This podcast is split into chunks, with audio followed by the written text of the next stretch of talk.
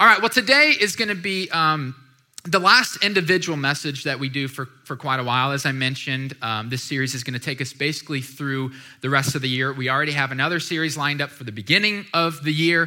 And so this is our last opportunity um, to just kind of get into something random and, and talk about whatever we want to talk about. And so in preparation for that, I was trying to think really hard about what I wanted to talk about today. And actually, initially, when I was praying and, and researching, I was trying to come up with a subject that might kind of set up this new series, that might kind of be an introduction of sorts, and very quickly realized that was not the direction that we needed to head down. I kept hitting a wall. I couldn't get a breakthrough. I even started creating a sermon and had to rewind and start all over again. And in the middle of this, um, as I sometimes need to do, I just stopped. And I took a step back, and that's necessary for me sometimes because I like to control things. I like to go in whatever direction I want to go, and that's not always best. And so I stopped, and, and I asked God for some direction, and right away, a, a topic came rushing into my head. And um, as is so often the case, it was a topic that I've personally been dealing with quite a bit in my own life from several different angles. And so I think you'll understand what I mean by that in a bit.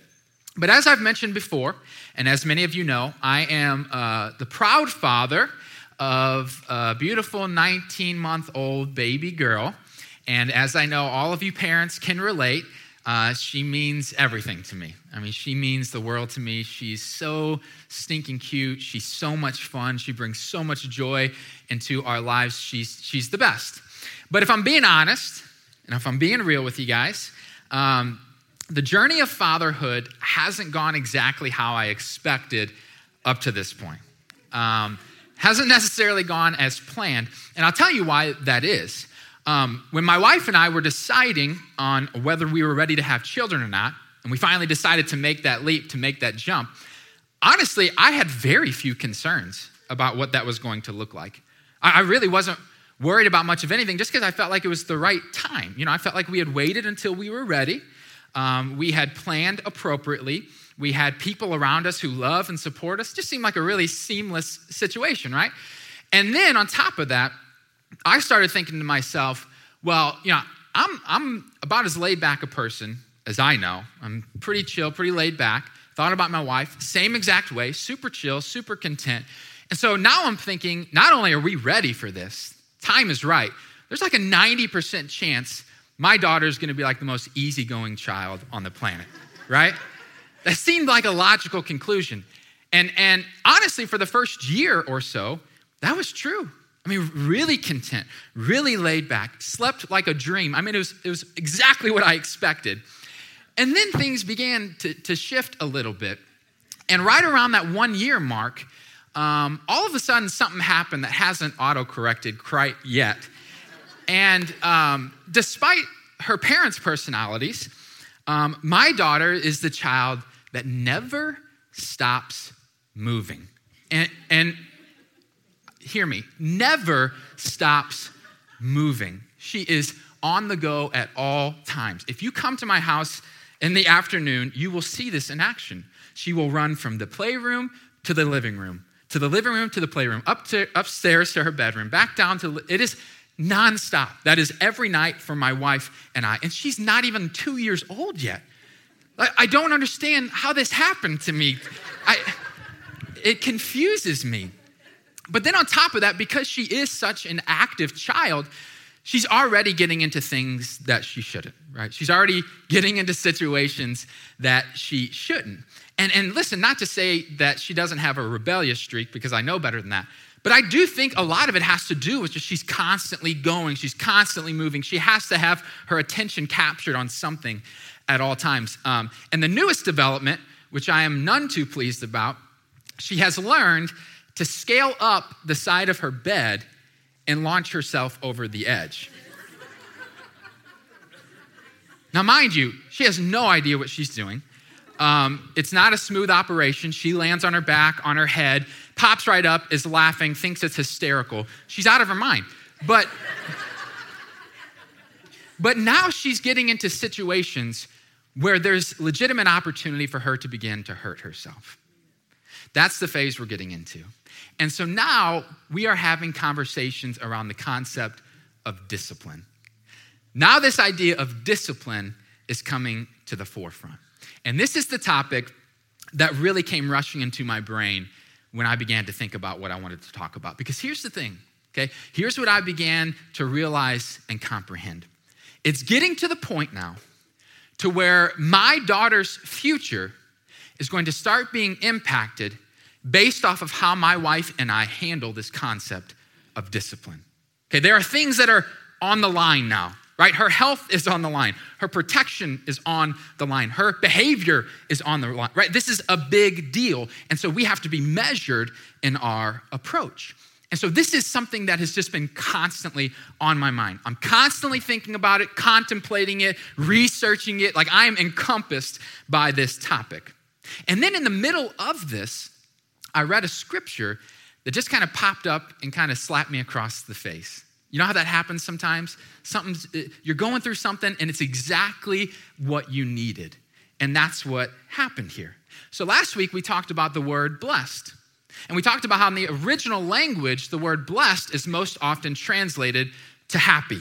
So blessed and happy are used in parallel throughout much of Scripture. Okay, so we just learned that last week. I'm sitting here stewing on this subject of discipline and how I am to approach it. And this is what I read in Psalm ninety-four, verse twelve. It says, "Behold, how happy or blessed is the man whom God reproves. So do not despise the discipline of the Almighty." Do not despise the discipline of the Almighty. Now, what we just read is that if you are being disciplined, then you are blessed. Now, that is not a correlation that we naturally bring together, right? That's, that's not where our minds initially go when we think of discipline, and that's exactly what the Word of God tells us. Now, the correlation from last week's message to what I happened to be going through was, was cool. And those uh, moments are always special because you feel like God's having a personal interaction with you, right? That's always a, a fun thing. But here's what stuck out to me about this. I immediately began to think about discipline a little bit differently, okay? Because I, I've been in my head so much about this, how I'm going to approach this, uh, my daughter's response to it, right? I'm so in my head. I read this scripture and my perspective began to change because no longer was it this heavy-handed, like dark concept that seemed to be plaguing my mind, but it was something that was good. It was something that was beneficial, something that was nurturing. And that's exactly what I needed to understand as a loving father. And so the title of my message today is simply, do not despise discipline. Do not despise discipline. Now, I've already told you I'm a first-time father. I've got a whole nineteen months worth of experience. So um, I, I, I'm not fit to stand up here and give anybody parenting advice, okay? So that's not what today is about. You can breathe easy there. But I want to talk about the discipline of God. As Psalm ninety-four said, the discipline of the Almighty. Because here's the thing. Before any one of us had a single thought about the concept of discipline with our children and what that would look like, this concept was first in play in our relationship with God, between us and our Heavenly Father.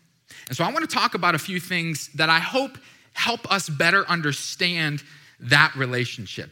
Better understand how God has to deal with us sometimes and how we are to respond to that. Okay, that's what I want to get into. Now, before we do that, I want to read a set of scriptures that I think are really applicable to the concept of discipline.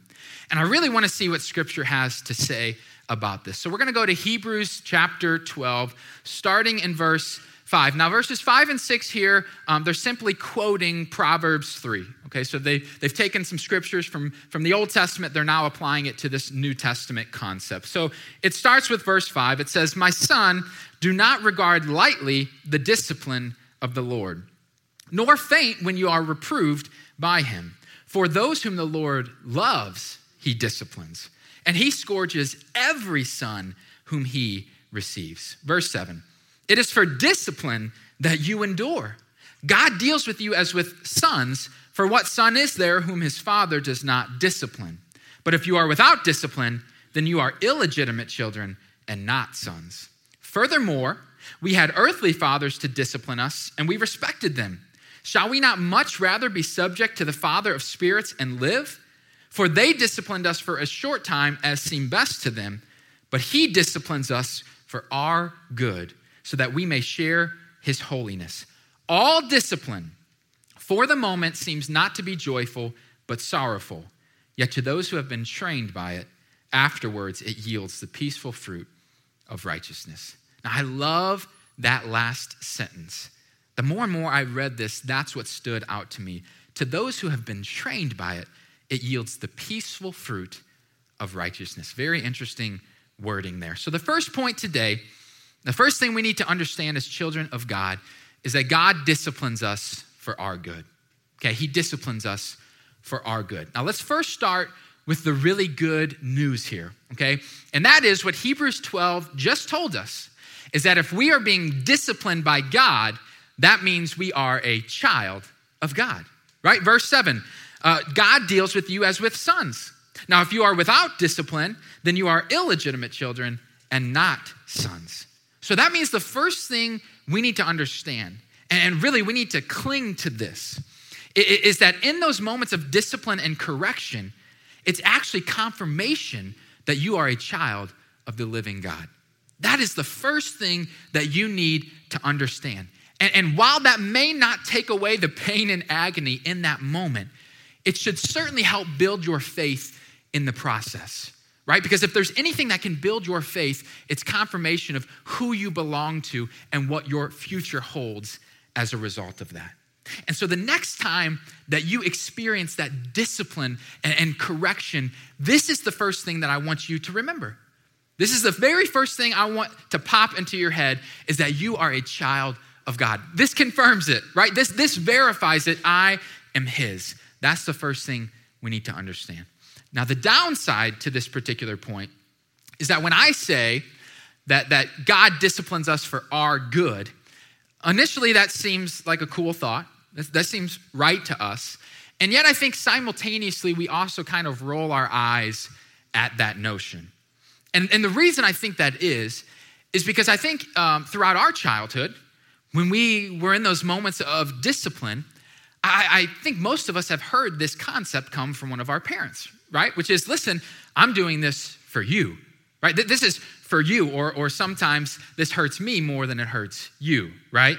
And of course, as children, that's the most ridiculous concept we've ever heard, right? So I'm, I'm gonna take the brunt of this beating and then feel sorry for you for delivering it. No, it doesn't make sense, right? But when you become a parent, this is a very true notion. Like, that's a genuine feeling, because having to discipline your child is not an enjoyable experience for any loving parent. And yet, if you want that child to learn, and if you want them to grow, and if you want them to mature, then you know that this is necessary. As crazy as it sounds, you do it for their good. And this is exactly how it works in our relationship with God. This is exactly how he works. You know, sometimes we might be thinking in those moments, again, th- th- this isn't for me. This isn't for my good. This doesn't feel like love and support. And what God is saying is, no, I just, I can't let you go down that path. I can't let you continue to hurt yourself like this. As hard as it is to see sometimes, he's doing it for our good. That's his intent, okay? But there is another hurdle that comes around when we talk about this concept as well. And I think this is a tough one, especially for those of us who are um, especially stubborn, because uh, most of us in this room are grown adults, right? Which means that we make our own decisions. We're, we're pretty independent. We can do just about whatever we want to do. And so the idea and the concept that spiritually we might be immature, naive, helpless children is not something that we want to accept. That's not a parallel that we want to cling to. And so what happens as a result of that is we begin to think of ourselves more highly than we should.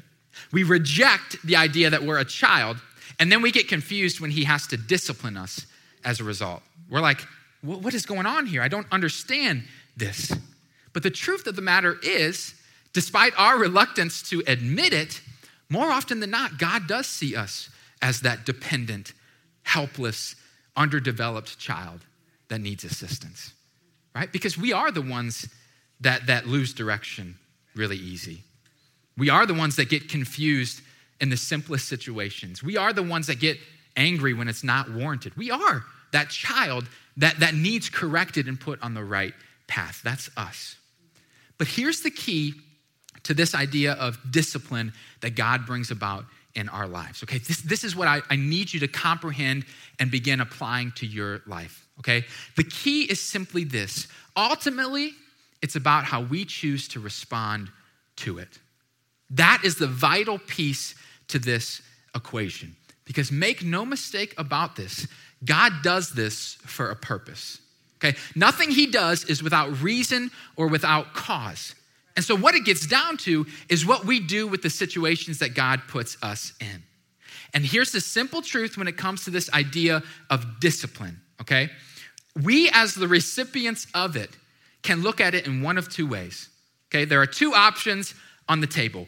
We can look at it as a means of punishment, or we can look at it as a means of growth. Punishment or growth, that is the option.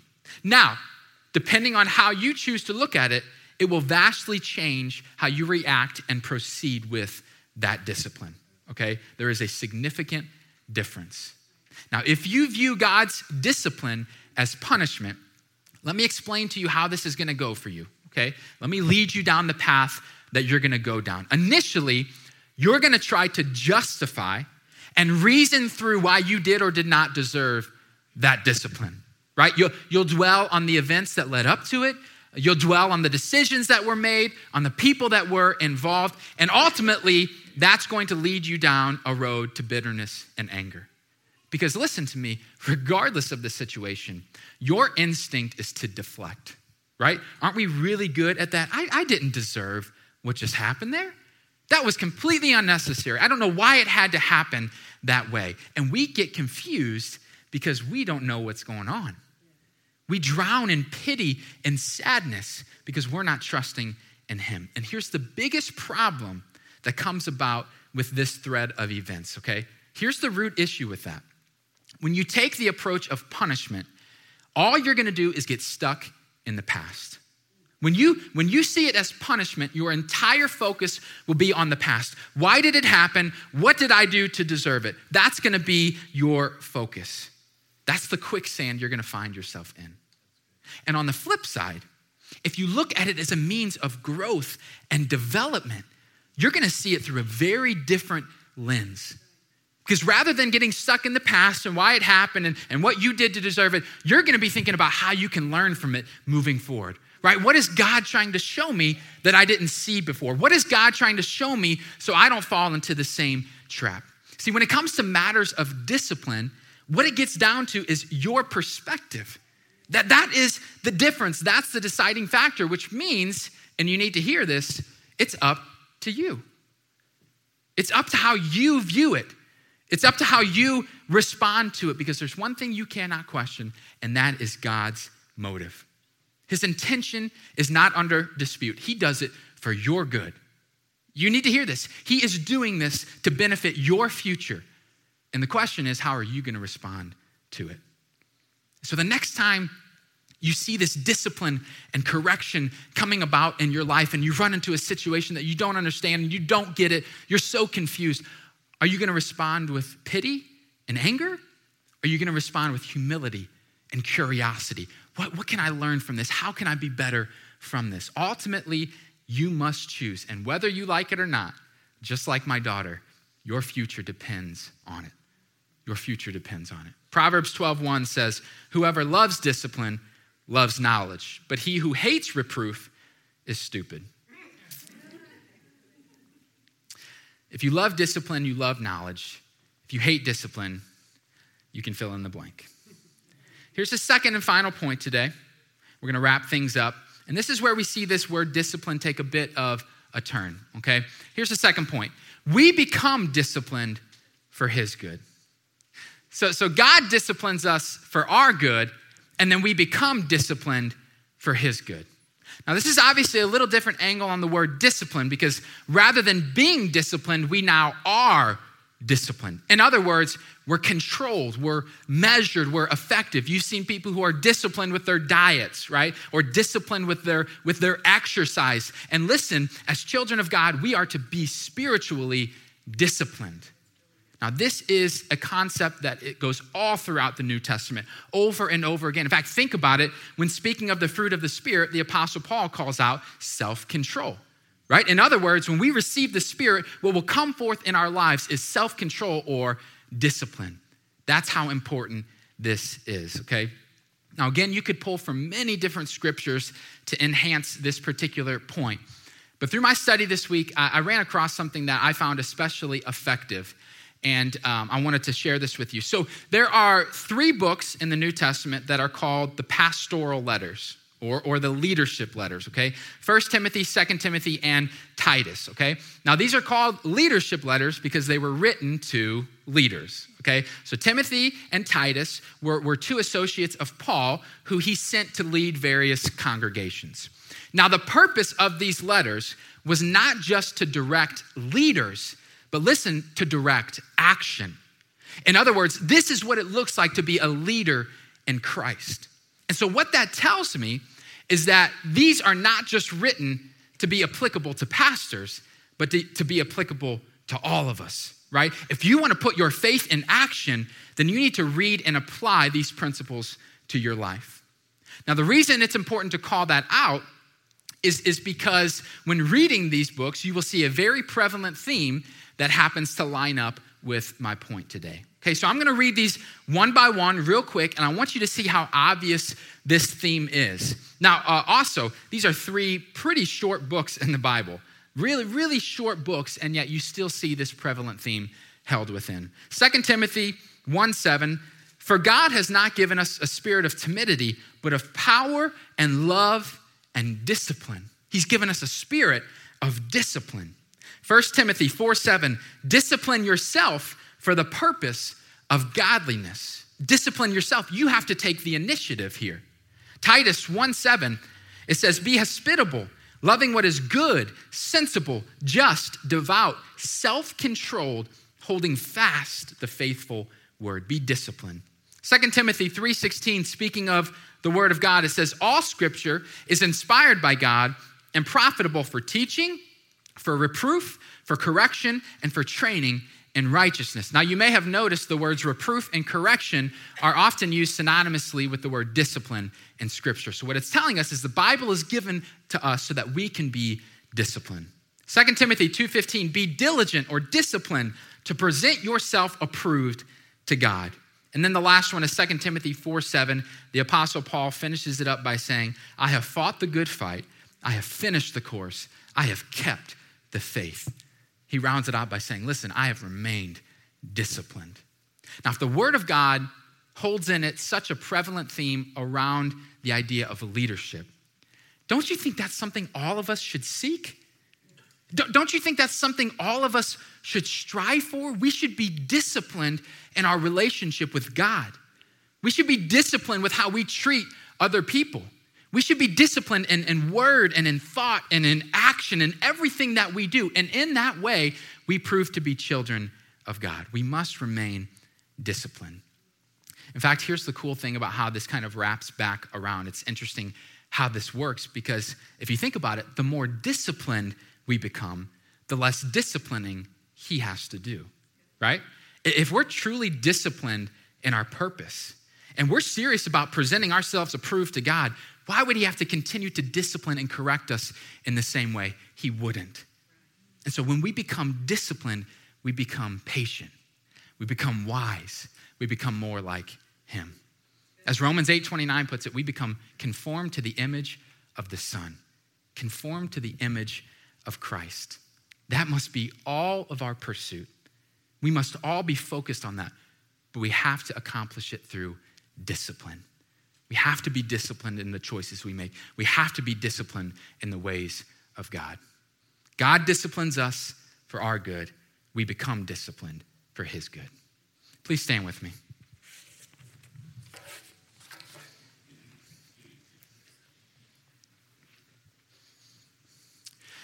You know, it's interesting. I was um, thinking about some of our recent messages and happened to notice that one of the heavy themes of our messages has been this idea of being a child of God. You know, what that means, what that looks like, and uh, in fact, in our new series, we'll talk even more about that. But what's so interesting to me is through my studies this week is that one of the main marks of being a child of God is this idea of discipline. Discipline is what marks each of our lives if we are truly given to Him. But, but ultimately, the key to this is how we're going to view it, how we're going to, to approach it. Because if we get discouraged by this, if we allow this to be viewed as punishment and, and, and He's coming after us, we will never respond appropriately to it. But if we understand that He knows what's coming around the corner for us, He knows the battle that you're gonna fight next week. He knows what's coming, and He's preparing you for it. He's equipping you for it. He's disciplining you for your good. And if we can view it that way, think about how effective and productive we would be as children of God. Think about if we approached it in a humble, curious way, always seeking what God's purpose is, always seeking what He's up to and responding to that. It's easy to get into our heads and feel sorry for ourselves and get confused because we don't know what's going on most of the time. But if we put our trust in Him, if we know that He's working things for our good, there's nothing that's gonna stop us. There's nothing that's gonna stop you from fulfilling your purpose. But you have to understand, you cannot despise the discipline of the Lord.